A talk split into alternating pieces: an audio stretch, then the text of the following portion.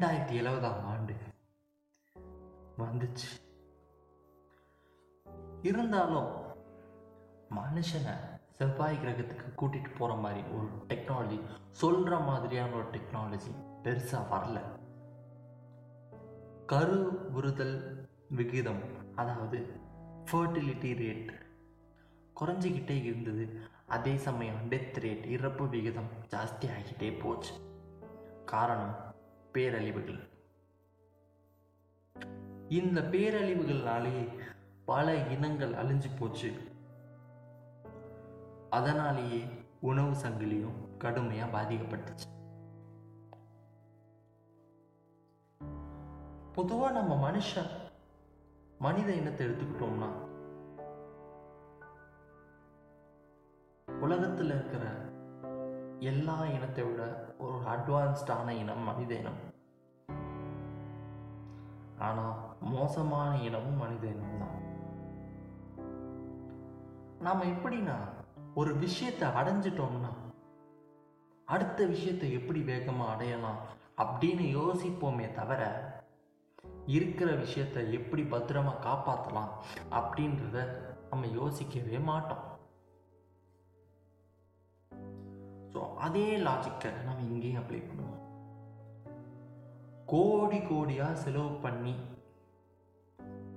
ஒரு இனத்தை இன்னொரு கிரகத்துக்கு எடுத்துகிட்டு போக பிளான் பண்ணுறோம் ஆனால் அதே கோடி கோடியாக செலவு பண்ணி இருக்கிற பூமியை எப்படி நல்லா வச்சுக்கலாம் அப்படின்றத நாம் பார்க்குறது இல்லை. அது பெருசாக யாரும் பேசுகிறதும் இல்லை. தலைவர் ஸ்டைலில் சொல்லணும்னா ஒருத்தனுக்கு ஒன்று வச்சுக்கவே வக்கில்லையா?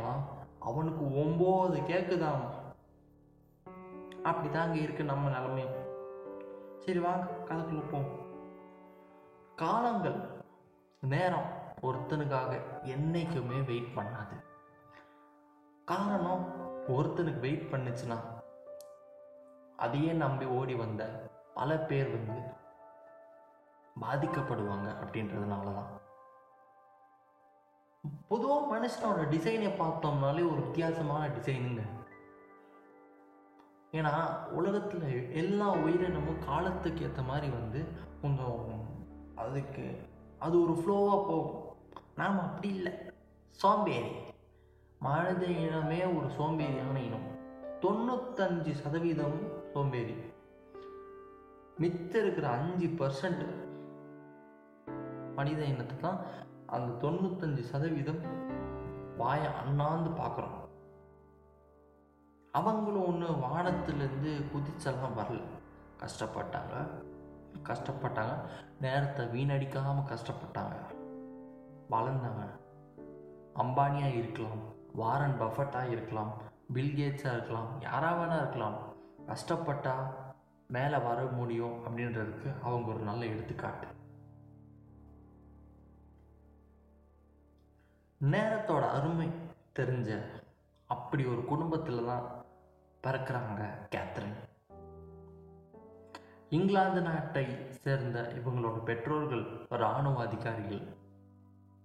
அதனாலேயே என்னவோ நேரத்தோட அருமை கேத்ரினுக்கு சின்ன வயசுலேருந்தே தெரிய வருது.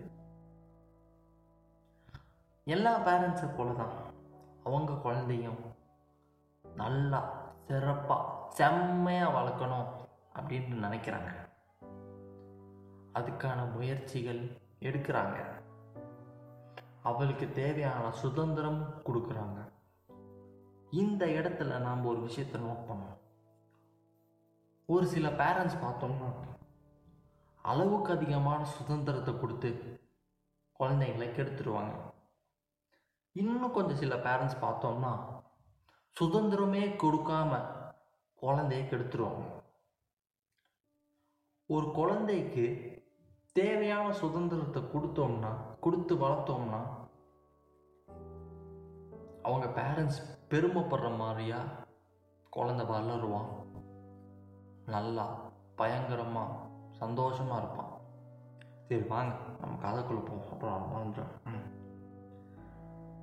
கேத்ரினும் அவளோட பெற்றோர்கள் பேரண்ட்ஸோட ஆசை தெரிஞ்சுக்கிட்டு அவளுக்கு பிடித்த துறையில் எல்லாம் சாதிக்கணும்னு நினைக்கிறாள் சாதிக்கவும் செய்கிறாள் அவள் பண்ணாத சாதனைகளே கிடையாது.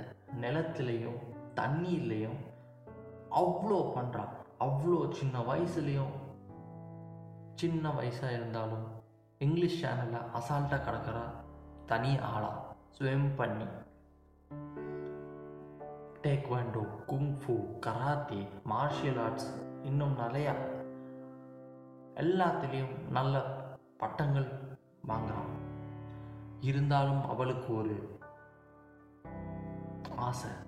அந்த விண்வெளி அந்த நட்சத்திரங்களை பக்கத்துல இருந்து பார்க்கணும் அப்படின்னு. பார்ப்போம். அவளோட கனவு எப்படி நினைவாகுதுன்னு.